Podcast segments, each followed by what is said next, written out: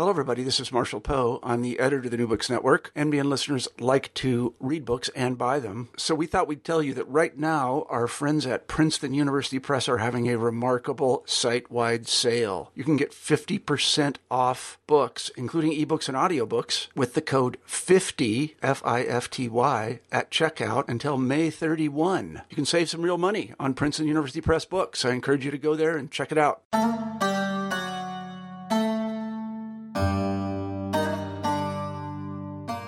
Hello and welcome to a new episode of New Books in Islamic Studies. I'm your host, Sher Ali Tareen. For each new episode, we choose an important new book in the field of Islamic studies and we chat with its author. Recent years have witnessed a spate of journalistic and popular writings on the looming threat to civilization that lurks in traditional Islamic seminaries or madrasas that litter the physical and intellectual landscape of the Muslim world. In his riveting new book, What is a Madrasa? Ebrahim Moosa professor of history and Islamic studies at the University of Notre Dame, challenges such sensationalist, stereotypical narratives by providing instead a nuanced and richly textured account of the place and importance of madrasas in Islam, both historically and in the contemporary moment. Rather than approaching madrasas from a policy studies viewpoint, as institutions requiring reform and modernization, this book instead examines madrasas on their own terms with a view of highlighting their internal complexities and tensions. Focused primarily on the madrasas of South Asia, what makes this book particularly remarkable is the way it brings together the intellectual histories and traditions that define madrasa education and the everyday practices in madrasa life today. The reader of this book travels through an arcade of the seminal texts, scholars, and sites that have shaped the madrasa as an institution and its curricula over the last several centuries.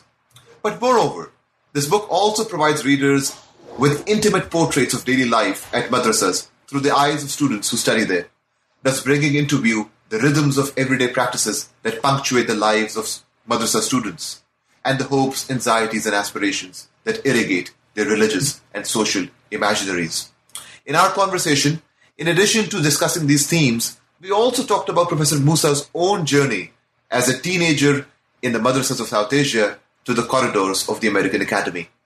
Written in an exceptionally lucid fashion, this book is essential reading for anyone interested in understanding the complexities of Muslim traditions of knowledge and education.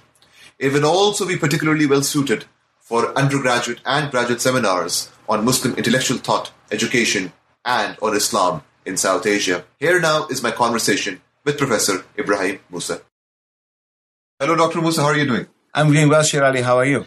Very good. Uh, thank you so much, Dr. Moosa, for your time and a wonderful book, uh, wonderfully written, uh, and it does multiple things. It provides us with an excellent uh, historical narrative of madrasas in South Asia and elsewhere. It gives us an excellent ethnography of what happens in uh, classrooms in madrasa uh, today in India and in Pakistan. And it also talks about the geopolitics of madrasa. So it does multiple things and wonderfully written and brimming with insight. So thank you so much for this wonderful book and for your time today. Well, you're very generous, and thank you for having me on your program. So the uh, we have a tradition of new books in Islamic studies that our first question is always biographical. Uh, mm-hmm. Uh, and the, my two-part question to you would be: uh, first of all, how did you uh, become a scholar of Islam? Which, in, uh, in this case, is actually quite relevant to this book also, and we'll talk more about that as the interview proceeds. And secondly, how did you come to write this particular book? Yeah, I I think that, you know, when I started becoming aware of who I am and what I am, I mean, I think, you know, uh, born and raised in South Africa, um, the question of your existential presence uh, in South Africa as a person of a, of, of a brown skin in a uh, white dominated South Africa with a large, vast majority of people of African heritage in apartheid South Africa where things where people were discriminating against people of color. Um, people like myself, and, and I think I'm not the only one, always had to ask this question, who are you and what are you? And for many people, uh, or at least for a few people that I know, the question of religion became an identity marker. And in my case, it was a, a certain set of doubts about what is Islam uh, in an encounter um, with a uh, colleague of mine at school who was a Jehovah's Witness, and he made a, a series of criticism of Islam, and that got me thinking. So I started, you know, uh, thinking, you know, the stuff that I know as a student who goes to equivalent of Sunday school. I was reading books on Islam, but some of those questions, those nagging questions about how do I understand this tradition, um, really were not forthcoming. And I realized that I needed many more tools than just reading books in order to understand that. And then I got involved with the Tablighi Jamaat, which is a, a Islamic um, evangelical uh, movement. Um, they gave me spiritual solace, but the intellectual questions still remain, and that's how I then persuaded my parents that they should give me permission to go study Islam uh, in, in in India, and um, and this book is actually a a way in which I want to explain that journey, but you know, in a post 9/11 world, it also became necessary as a defense of the madrasa. So, in another title for this book would have been "In Defense of the Madrasa," uh, and so it is basically trying to hopefully share with a larger public, um, a public both people within Muslim communities, but also for other faith communities and other interested parties, as to what the work madrasas do and why the crit- criticism of madrasas as places of terrorism and radicalism is a, a very flawed analysis and is not the entire story. So, could you tell us a bit more about your uh, own journey in the madrasas in India as a young boy, and how do you think your journey and experience is reflective of some of the strengths, potentialities, and also some of the shortcomings of a madrasa education? Well, you know, my journey was one of a restless person, so I was very restless. Um, I wanted things to get done. I everywhere I went uh, to a madrasa, I always saw uh, this shortcoming or that shortcoming. And what do I mean by shortcoming? So, first of all, I went there very unequipped in terms of languages. I I could read the Quran, but I had no Arabic language. I couldn't speak any Indian language uh, except a very very broken uh, version of Gujarati, and so it's a a period of six years in which I craft my own curriculum unintendedly, unintentionally rather. Um, so I started with the madrasa in Bharuch uh, in, in Gujarat, where I uh, learned basic Arabic and Urdu, and I quickly realized, you know, Gujarat is not the is not the kind of the heart of where uh, Islamic studied. I always heard of, of Deoband. Deoband is the kind of the the equivalent of the Harvard or the main kind of intellectual place in in South in South Asia where Islam is studied. So after one year in Gujarat, I head out for for for Deoband. Now I'm in the kind of playing in the big league, so to speak. But the big league uh, school is not the place where you get the kind of best uh, best attention, right? It's like, you know, going to, when you go to a liberal arts school, there's a lot of attention on the part of faculty towards a student. Now you're in a very big place. Now you have to find your own way through that. Luckily, I had that zeal. I had that kind of discipline and I, I made my way uh, uh through uh, the curricular pro- process.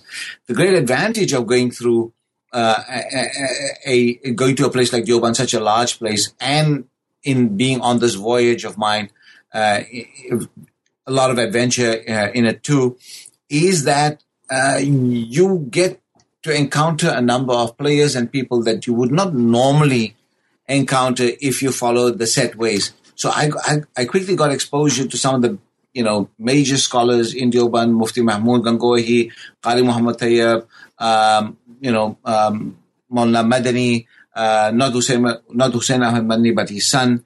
Um, and Asad Madani and that whole family. So quickly I got exposure to a variety of players. Um, people on the Shura of Deoband who are teaching at Aligarh, like Akbar Abadi, um, very, very important players in, in the madrasa tradition. So that's where you learn a lot of things and you be, quickly grow out of this kind of uh, starry eyed uh, view that one had had at the beginning of an idealistic place, but you see the place with all its complexities and its flaws. And so in many ways, um, my journey is an unusual journey because after two and a half, almost three years at Deoband, I realized that, you know, okay, Deoband has its limitations. It's going to drive me into a very kind of limited um, horizon of thinking. It, it a trip back to South Africa where I reevaluated uh, myself and what I'm learning and how is that learning going to be relevant uh, to the society I would want to serve. Um, now, what was very clear that when I got back from South Africa, or even when I left South Africa for the first time to come study in India, um, I knew that I want to serve, but what I wanted to serve, I was not very clear. And I think as I continued my journey in the madrasas, I realized that it's the journey of learning and the journey of knowledge that I want to serve. I did not see myself as a functionary in a mosque or, you know, working at an Islamic center or leading communities.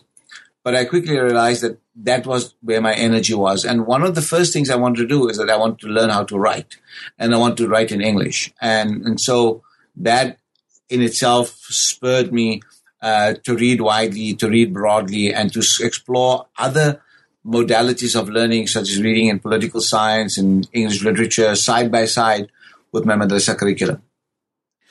So, one of the major strengths of this book is that it really gives the reader a very intimate picture of uh, the daily educational and social life of students at madrasas. And the first uh, chapter of your book, in fact, is titled Wake, Wash, Pray. Uh, I was wondering, uh, we know that, you know, not every madrasa is alike. Of course, there is a lot of uh, diversity and heterogeneity, as you show in your book. But could you walk us through a routine day at a South Asian madrasa? And what's the importance of disciplining the body uh, to the religious and social imaginaries of the people the, and the students who uh, populate uh, madrasas? You know, I I can explain it through my own kind of discipline that was there. So one of the first things you learn in a madrasa is that knowledge without practice is in many ways uh, fruitless or half achieved. In other words, all knowledge must have a relevance to one's life and to one's being, and it must have a purpose. And and so, in order to be the recipient of knowledge, you must also have the spiritual light in your heart and in your mind that will m- make that knowledge uh, deliver on its fruits. And so, in a life of practice, a life of prayer, a life of a life of you know ob- observance of the major rituals uh, is quite vital. It's it's actually unthinkable. It's unthinkable that you will not have a life of practice. So a day starts in the following way: you start off in the morning, um, you know, at least half an hour before uh, morning prayers, fajr prayers. Um, you'll be woken up by the uh, by the warden. Uh, you get ready, you do your ablutions, and you go to the mosque. If you go a bit earlier, you can recite some Quran. You can engage in meditation. You can do some dhikr. Then you will be a long morning prayer. Um, Fajr prayer is always longer than the other ones because it's the stillness and the beginning of the day. It's a very depending on the season. If it's winter, you know, places are kind of fairly frigid. If it's summer, it's actually very enjoyable and beautiful that time of the morning. And in, in, in South Asia, you know, mosques also have um, outer courtyards. So in summer, you pray, pray in the courtyards and it's in the open and it's beautiful. It's a very tranquil environment. So your day starts in a beautiful way and you begin to feel the first impulses of the daybreak and your contact with nature and your contact with the divine and your body being cleansed. It's just a, it's just a magical feeling in itself. Um, and then you you would read again Quran after Fajr. You would memorize passages that or sections of the Quran. If you're a Hafiz al Quran, you would at least read one one juz, uh, one part of thirty parts of the Quran in order to keep fresh. Um, if you're not a Hafiz al Quran, you would try and read as much um, of the Quran. Then you have breakfast. Then it'll be maybe an hour, forty five minutes before the first class begins, and that that continues until noon. Uh, you could have about two, two to three classes before noon. Noon, it's a quick lunch, and then you go and sleep. In, especially in summer, you and sleep in order to get a siesta. And then there is dhuhr prayers. The dhuhr prayers are slightly delayed. And after dhuhr prayers, um, there would be maybe a cup of tea and into class. That class then continues till Asr time, and that's when the official uh, day ends. So Um, then you asr prayers, and then it's time for recreation. You either play a game, go for long walks. You go to a majlis that is a, a, a circle of any renowned teacher where they will have guests and guests will ask, be asking questions. You sit uh, as part of that gathering and you get a lot of kind of, um, you know, snippets of wisdom and insight. And uh, generally, people don't encourage you to read any book or do any study between Asr and Maghrib. It's seen as a time complete kind of relaxation. And then Maghrib prayers, um, depending on the season, again, you will have your dinner before Maghrib, the Maghrib prayers. And after Maghrib, you start doing mutala. That is preparation for uh, tomorrow's lesson, uh, rehearsal of any lesson today that you might have had. Groups of students would sit. One, one, one student would take the lead.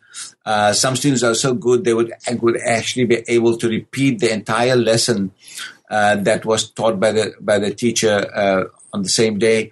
Um, do some you know analysis of the text and then preparation for tomorrow's tomorrow's lesson. And those are those are really energizing study groups um, because each one tries to show the skill, demonstrate the skill. That's also how the next generation of of teachers are, are, are formed. And then you will have Isha prayers, and then after Isha prayers, there will be a, further continuation of study groups or individual study, uh, lots of reading. Also, you know, lots of South Asia is chai world, not coffee. Lots of lots of chai, and and you know, and and just friendship and um, building friendships, talking to other people, maybe engaging in, in, in more study or writing, and that's how you you you would go try and sleep uh, at a kind of reasonable time in order to wake up fresh in the morning.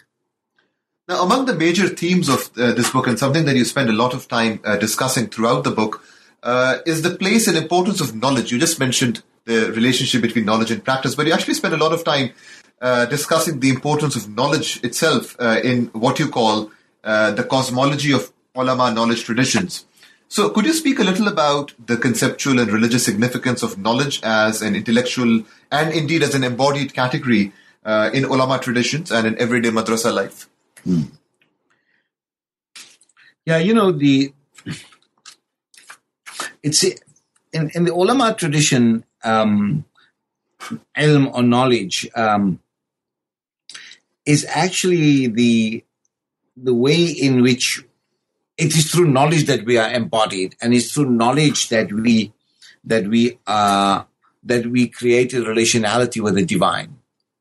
So elm that is knowledge amal that is practice both together blend to form a relationship to the divine.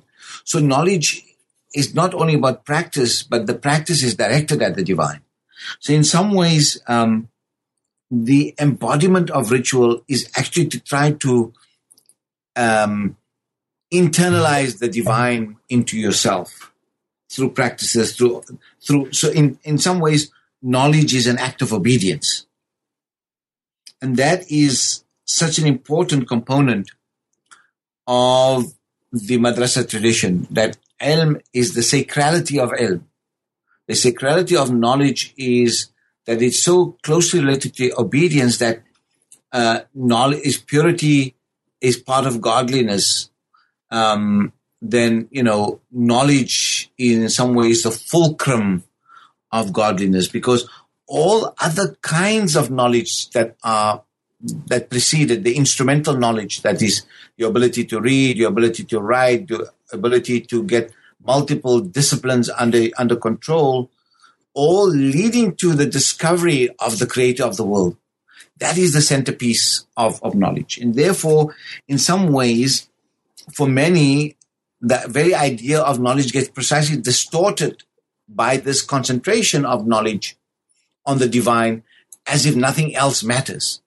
Um, but thought of in a much more holistic way all the other knowledge traditions of how to understand the world, how to get understand Arabic grammar, how to understand poetry, how to understand writing, how to learn these skills, how to under, how to get a sense of geography, of science.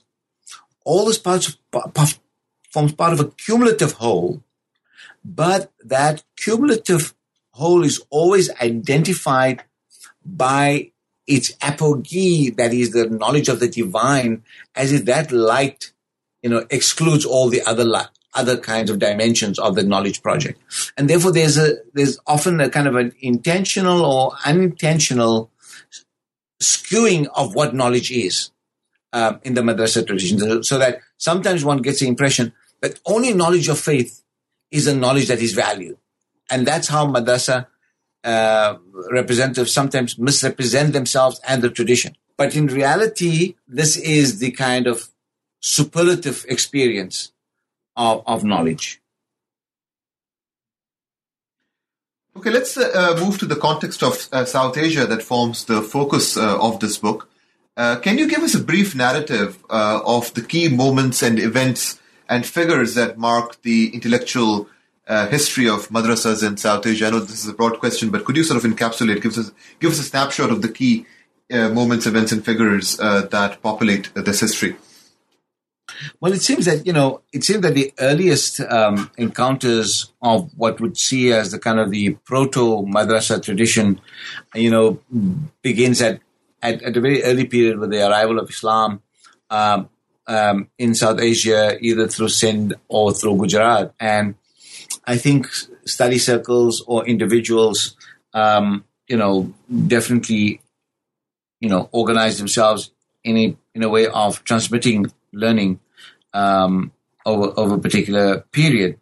But I think w- one of the ways to best illustrate um, what happens is to take it from the say the 18th century uh, or, or, maybe um, the 17th century, where I think the uh, major centers and historically the major centers in of learning in South Asia were, you know, Gujarat, the Deccan, um, um North India, uh, the areas of Multan, and I think of North India. I think of Delhi. I'm thinking of I'm thinking of Agra. I'm thinking of Lahore.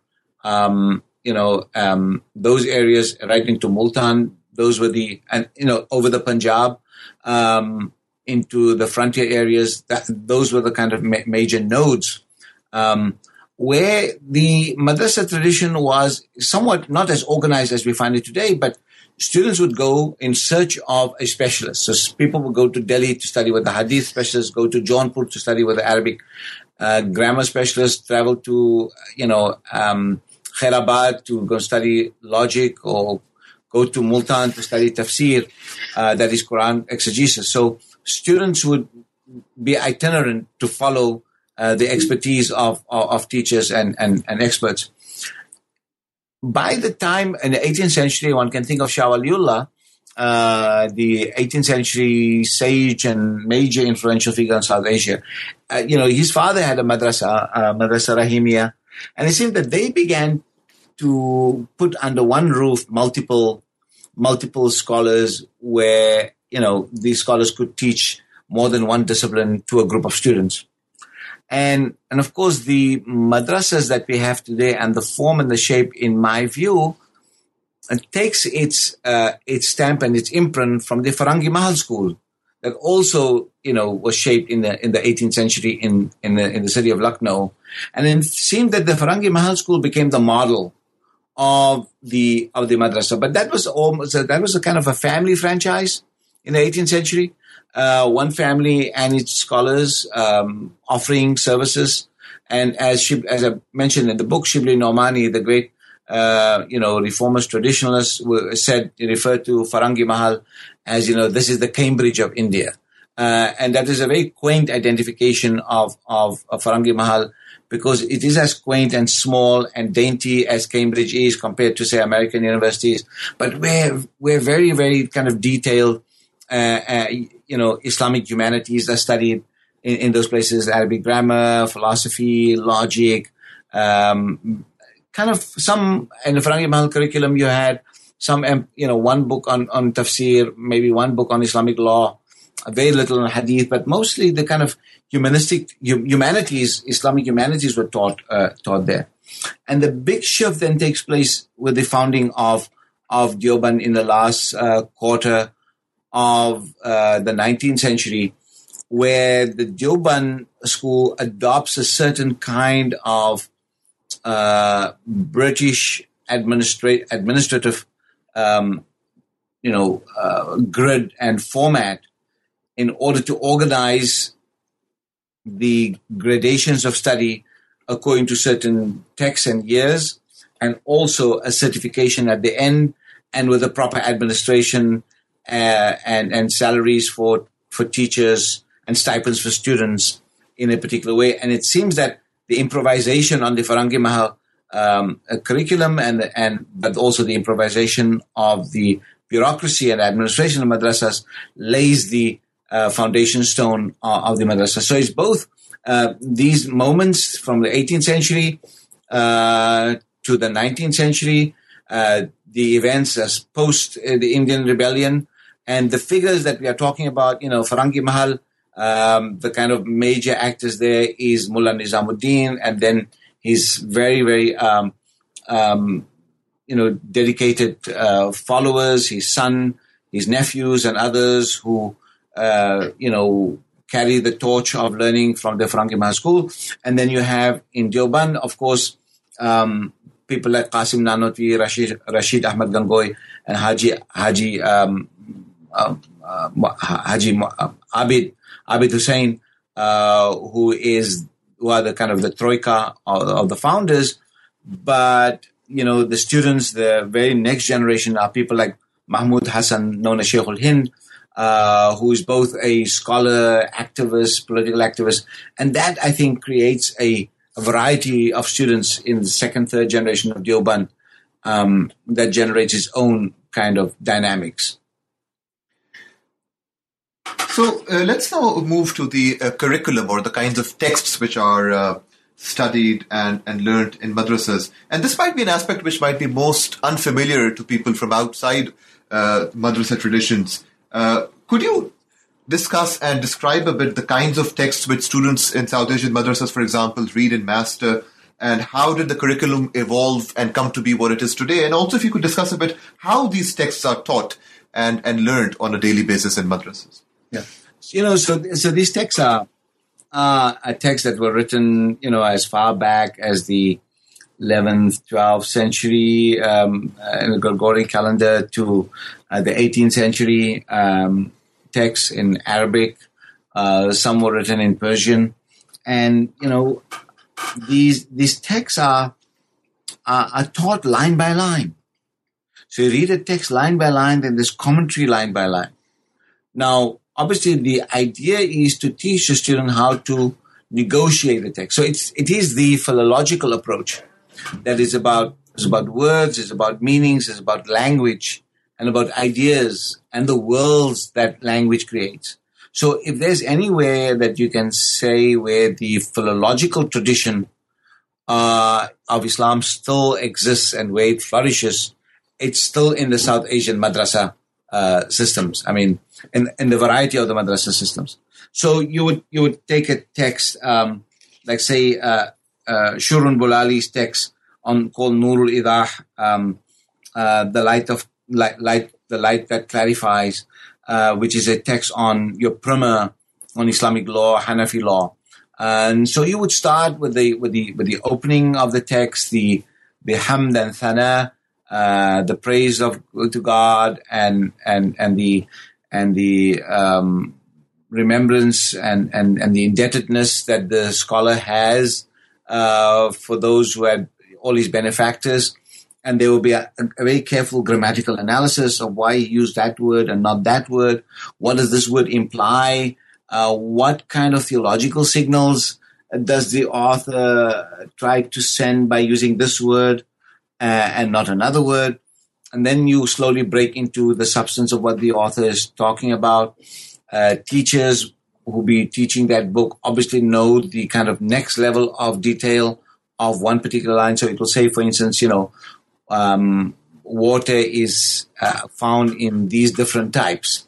And then would, in, a, in, in your primer text, it will just basically mention the waters, no particular details of it, just mention them.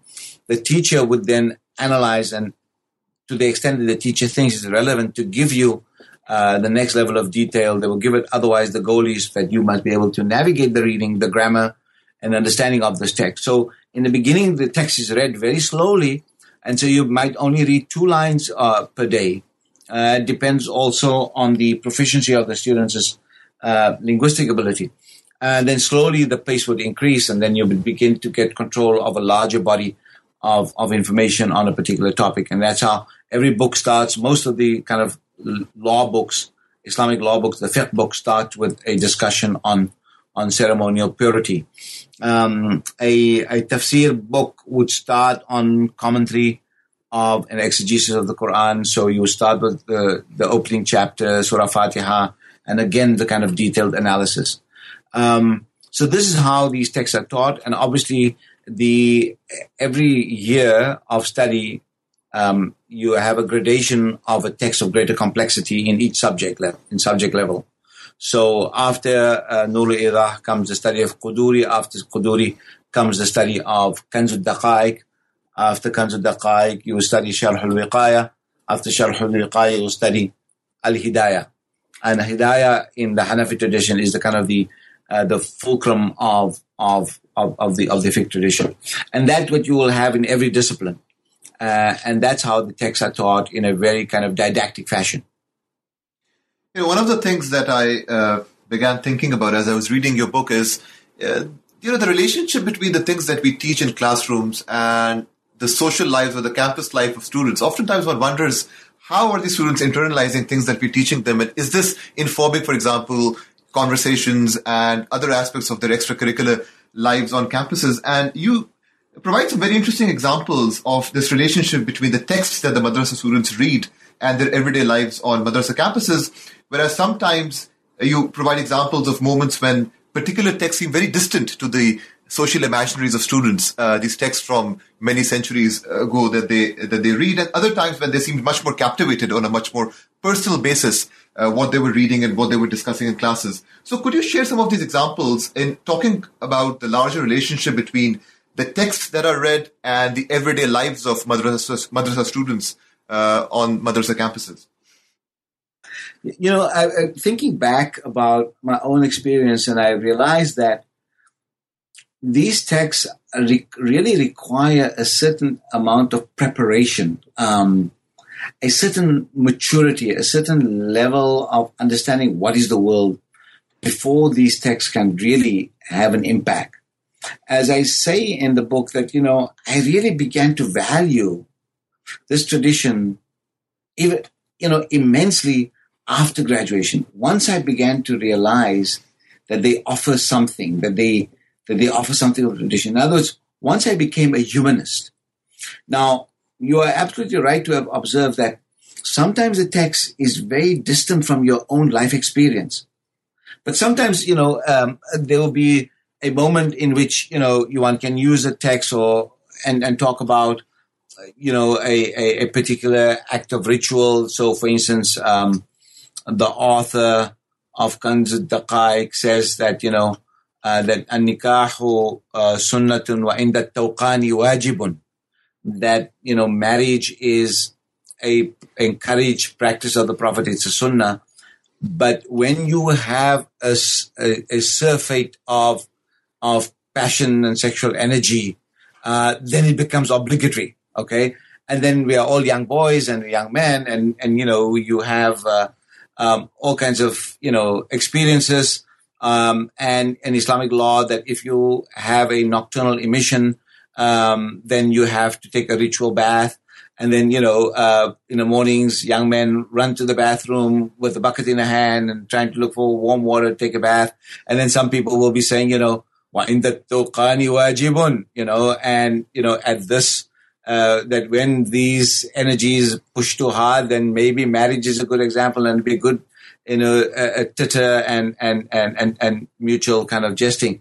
Um, and that's where, but you know, many of the practices of, you know, how do you pray? Um, do you raise your hands uh, between the various prostrations or don't you? Or is, is the hadith more stronger on this matter of raising your hands or not raising your hands? Is the Hanafi school right? Do the Shafis not have a better position on this? That will be a constant conversation. Um, you know, how do you, uh, you know, the recitation of certain verses and passages? Um, is it correct? Is it the correct form of reading uh, um, in terms of tajweed? Um, in interpretation of hadith materials. And these are ongoing conversations that ha- do have an impact on your interpretation. So, for instance, if you came across a reference, uh, you will find the author of a, a, a, text that is not taught, but is a reference text. They say Kash, uh, Kasani, uh, who is the author of Badai or Sanai, a major reference work. Mm, he somewhere there mentions that he doesn't really, or some scholar doesn't really approve of child marriage. Okay, um, and these issues become quickly relevant to the life around you. Um, the question when I was in India, it was a state of emergency. The first couple of years, Mrs. Gandhi, uh, political repression, um, and then there was this whole question of you know um, forced sterilization what is the moral status of forced sterilization? Can a, Muslim allow him or herself to be sterilized voluntarily or by state? What is the relationship to the body? Uh, and, you know, all these ethical dilemmas come up. I mean, how do you play, pray uh, when you're traveling on the train? Um, all these day-to-day practices of ritual that are, you know, resplendent in, in Muslim life, um, those issues come up on a day-to-day basis. And so you are reading, you're trying to understand, you're trying to, you know, what's the place of television? Can you use media? Everything is related to life in, in, in one or the other way. And these debates continue within, within, within madrasa um, communities. Let us talk a bit about uh, contemporary madrasas and education uh, that you also discuss quite extensively in your book. And you mentioned that as part of your research, you audited a number of classes in both male and female madrasas across India and Pakistan. Uh, can you talk a little about some of your observations uh, from these classes? Uh, what most captured your attention in terms of pedagogy, learning, and the diversity of educational approaches that you found in these madrasas? So, you know, I mean, uh, I, I could access the male madrasas uh, uh, very directly, but the female madrasas, I, a former student of mine, um, she went into a, a, female madrasa, and I know of another scholar, female scholar, who had been there. So I used some of their insights in in describing uh, what happens in female madrasas. So you know, um, I one of the one of the observations I had was that the methodology and the way students are taught today compared to my education 30 years ago, in many ways, very similar. I mean, I didn't see, you know, there might be a madrasa over there, but I didn't see the use of, you know, overhead projector. I didn't see the use of, you know, multimedia. Um, I mean, what I did see is that there are now computer banks and, and, and places where students can do things, but the classroom is kind of, you know, very similar. Uh, and the organization is similar. What I did observe was that the, the pedagogical approaches that different teachers used in 30 years ago, you find that variety today too. So, um, some some professors would use this opportunity um, to in the classroom to basically give a lecture and really you know um, dazzle the students by making connections by talking about relevant issues in today's world connecting it to politics and and other teachers will be very much focused on the text. So some for, for some professors uh, the text becomes a pretext for a larger conversation. And for others, the text is basically an opportunity to, to drill down into the tradition, to open up, you know, um, you know, new um, dimensions of the text, to uh, find, you know, different ways of connecting the dots to previous lessons, to previous thematics in the text. Um, and so there's this, you know, um, diversity. Some teachers are have a combination of of of both doing this kind of fine grained work, but also trying to give you the big picture. Um, others just give you the big picture of, of, of, the text and say, you know, you can read the text by yourself, or your your Arabic is proficient enough. So I think that the um, in many ways the the the pedagogical approaches uh, have remained similar. Um, in a few areas, they've taken out difficult texts and replace them with easier ones. And some of the philosophic, uh, you know, philo- philosophy texts have been uh, completely excised because they are way too difficult and uh, for students today. and really don't make any kind of connections. Um, so they might use one text in philosophy and many of the madrasas. Obviously, the the um, the best is you know kept for last, and that is the study of hadith. So while you might have in your penultimate year some study of hadith in the final year of a madrasa curriculum, uh, in today's madrasas, uh, you will have students studying uh, the the six canonical Sunni books um, uh, of hadith. Um, at first, very slowly, but then towards the end, uh, a, the goal is to finish the book so that the student can get ijazah, can get permission and certification to to teach others and also to pass on the baton of, of, of, of authorizing the student to teach this book. And that's how knowledge passes from, from heart to heart, from person to person. Uh, just a quick follow up question to that, Dr. Moosa. In, in the book, you also uh, talk about your own suggestions uh, or your own uh, observations of how the madrasa tradition uh, uh, and the curriculum could be modified or ways in which the, success, the, the way in which the texts are progress in the six years could be changed and so on. As a traditional scholar, you make certain observations of how to make the curriculum itself more dynamic and speak to other knowledge traditions. Could you share briefly some of those things that you mentioned in the book uh, in terms of your own suggestions, your own um, uh, yeah, your own suggestions to to uh, make the curriculum more dynamic? Yeah, no, I I, th- I think the the Nizami curriculum would possibly be best served as a kind of a graduate curriculum uh, where the student is well prepared in Arabic language, get the kind of, you know, foundations in various disciplines, have a good sense of philology and the humanities, broadly speaking, especially deep grounding in, say, for instance, you know, language and modern language.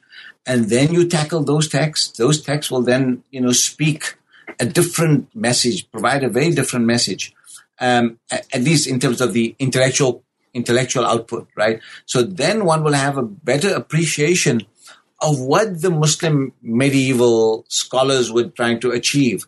Then the value of their work will increase, you know, millionfold, I believe. Um, because then one will have a sense of that and, and also studied with history, with the historical sensibility of what was going on.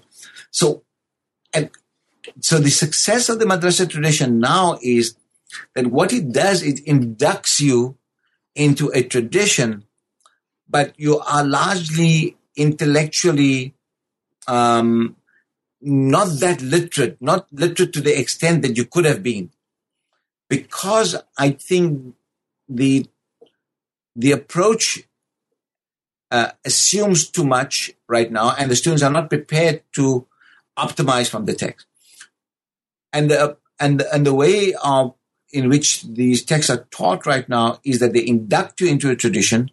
And the idea is that your relationship to the text and to the past is one in is one that that inducts you into piety and a life of devotion. And that's what i call the republic of piety. But i think you need both. You require the republic of letters and learning together with the republic of devotion and piety. And the two go together. And I think one is achieved at the expense of the other.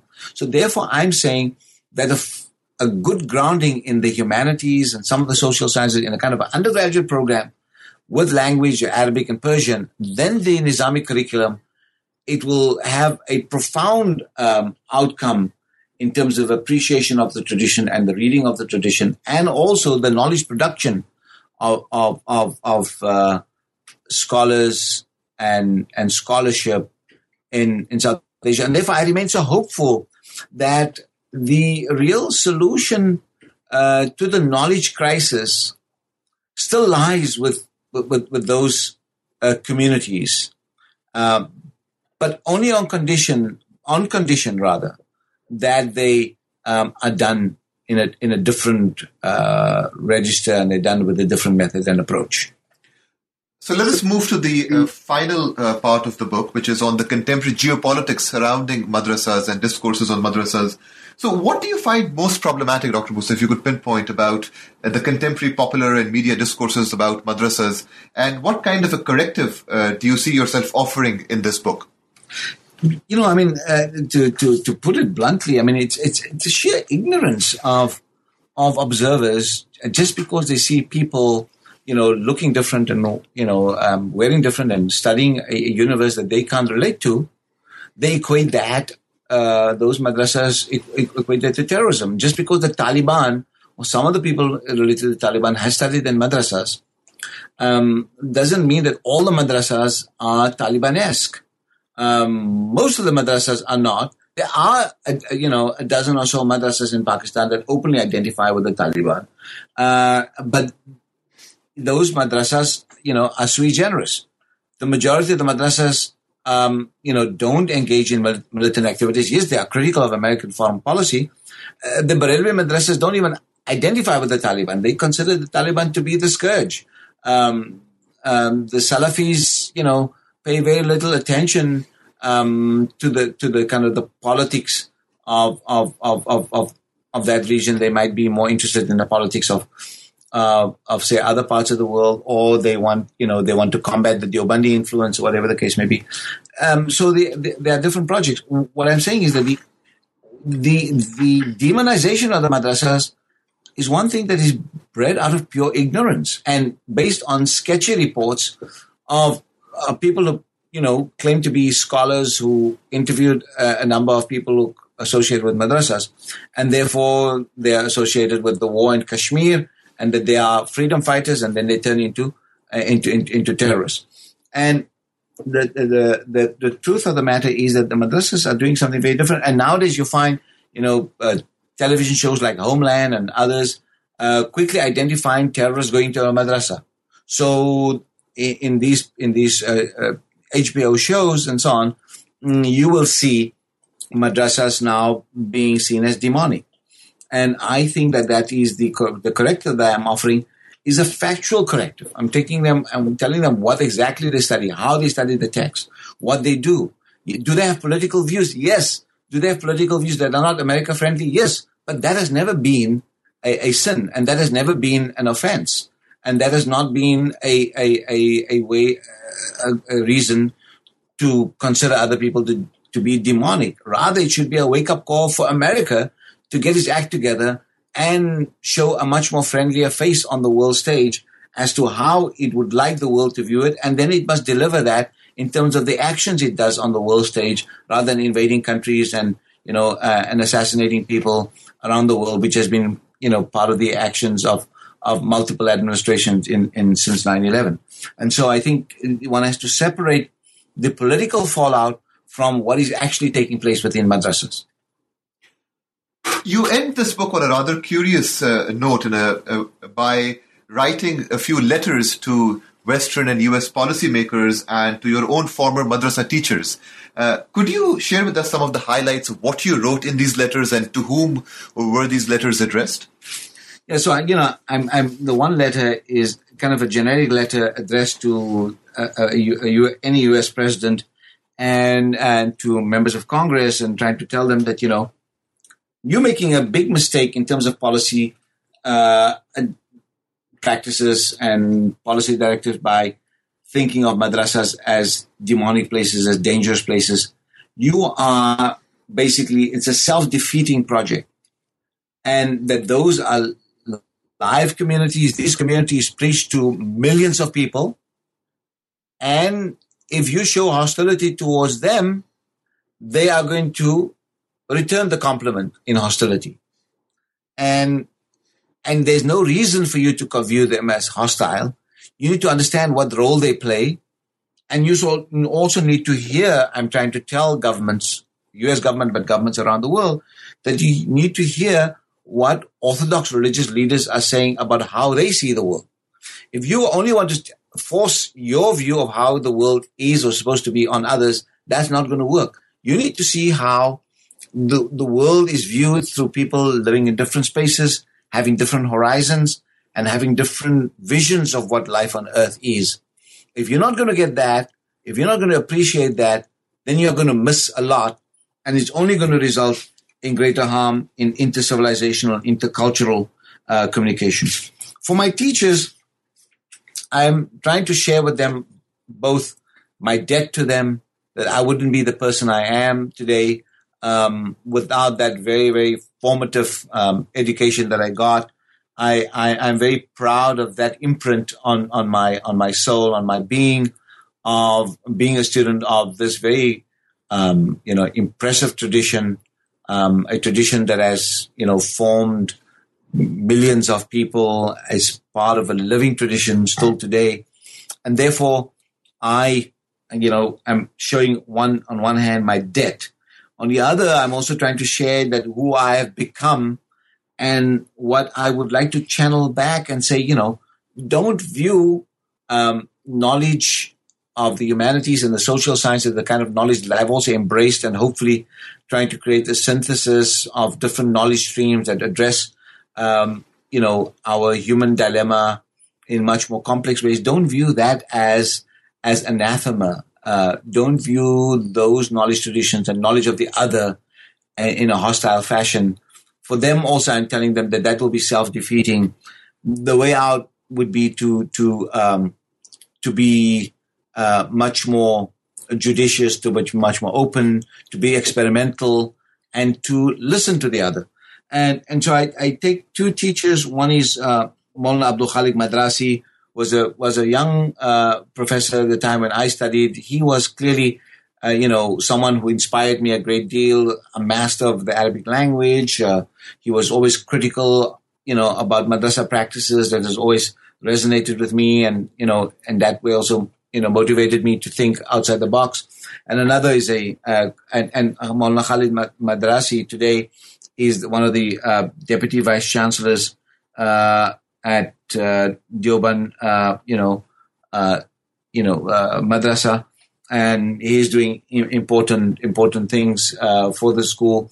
I'm trying to remind him that once upon a time he was a great advocate of curriculum reform, and I'm asking him, you know, and gently nudging him to say, you know, maybe that is something that you want to you want to address again. And the other one is, um, you know, Mullah Sayyid Salman Husseini Nadvi, uh, head of Sharia studies at Darul Nadwatul Ulama. That's where I finally graduated because I I didn't complete my studies at Deoband. I went to another another college, which is Nadwat ulama, in a bigger city with a different kind of orientation, but today almost identical to Deoband in many ways. Um, Salman uh, Nadvi is a a a outspoken um, you know advocate of Islam. Sometimes people view him as you know upping the temperature a bit with his rhetoric. Um, he's also, you know, been thinking about curriculum reform and been saying that knowledge should be seen in a much more capacious way and not in this narrow way that only knowledge only leads to piety, uh, but that knowledge that leads to the discovery of God and relationship with God also requires a much more broader base. And that broader base would, would actually strengthen our relationship to the divine. But he, on the other hand, he's made also some kind of noises that almost sounded that he's one on the what you know advising ISIS to not be so violent and killing fellow Muslims, and a kind of a subtle admiration also going on there. So I'm telling him also that I'm worried about what I'm seeing you doing. That sends very mixed signals, and you know he's been extremely um, burdened by the failure of the Arab Spring, and he sees things in such absolute terms that, you know, the darkness that has befallen the Muslim world, and he blames a lot of other actors for that, uh, including the West, and so he's very critical about that. And so, but in many ways, he's also representative of a larger audience out there, and he has a he has a lot of clout. So, in some ways, I'm trying to start a conversation with that and say, you know, don't think about the immediate present, but also one way that, as a traditionalist, one thinks about the future beyond the present. And in the same way that you look to the past, the distant past, as ways of nourishing the self, look at the distant future and the role that you might want to play. So don't go for instantaneous gratification and don't go for quick fixes. And in some ways, some streams in the madrasa, in the madrasa world has been infected by the modernist impulse to have quick fixes, to go for instant gratification, and and I'm and I'm saying that you know I'm have, trying to have a conversation and say think beyond the immediate and think about the long term objectives and try to preserve rather than confront.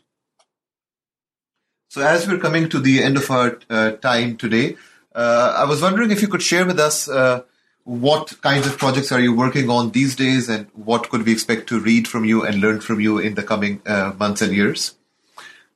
Well, I mean, I, you know, it, it, might be a little bit premature, but you know, I've been for long, you know, working on on uh, some essays, how to think about um, Islamic law and ethics um, in the world in which we're living, what kind of questions we need to pay attention to. So, I mean, there's there's a big book and a small book. Um, I think there's a uh, one book that I'm writing is meant to start a conversation with a broad audience, and another um, a book is one where I'm becoming a bit more technical and trying to work through uh, questions of reason, uh, notions of the body, notions of time, space, uh, political systems, and, and, the way in which Islamic law uh, plays a role there. And you know, is it law? Is it ethical?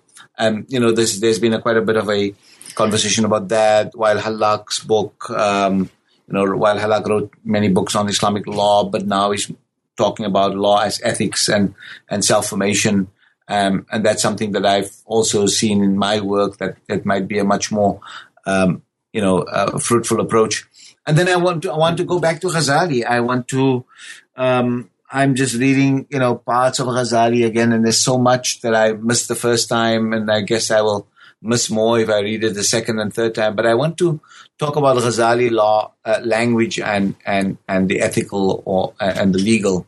And so, you know, back to the language issue. So I'm really uh, energized by the return to uh, to the humanities and the philological. In, in part, it's got to do possibly with my very brief time at Notre Dame, where there's a lot of you know energy and excitement about the about about the humanities and the humanistic tradition and and, and philology.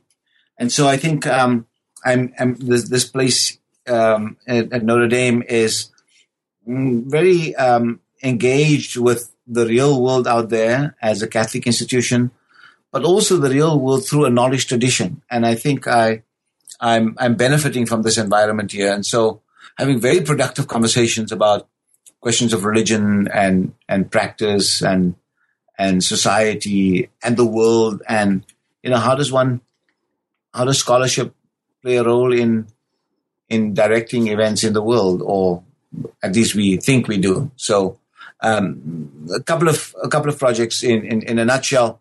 It's ethics and back to Ghazali and language. What is a madrasa? Published by Professor Ebrahim Moosa, uh, uh, written by Professor Ebrahim Moosa and published by the University of North Carolina Press uh, in Chapel Hill, North Carolina. Thank you so much, Dr. Moosa, for your time and for this wonderful book and uh, this excellent uh, conversation. I'm sure our listeners uh, would uh, really have benefited uh, from your insights. and thank you so much for this book and for this conversation. Well, Shirley, first of all, thank you for your time and for um, you know taking the trouble to read the book and also to conduct this interview. Um, I hope there's um, something of, of, benefit to your readers, and, and I hope to engage them in a conversation, I I said uh, that you know I will dedicate some of my uh, website Dehleez to a conversation with people interested in continuing a dialogue with this book. So I invite your listeners to do that, and I want to again show my deep appreciation and thanks to you for for uh, engaging me in, in such a productive manner. Thank, Thank you. So this was my conversation with Professor Ebrahim Moosa on his important new book, What is a Madrasa? Published by the University of North Carolina Press in 2015. Please also join us next time for another new episode of New Books in Islamic Studies. Until then, stay well and take care.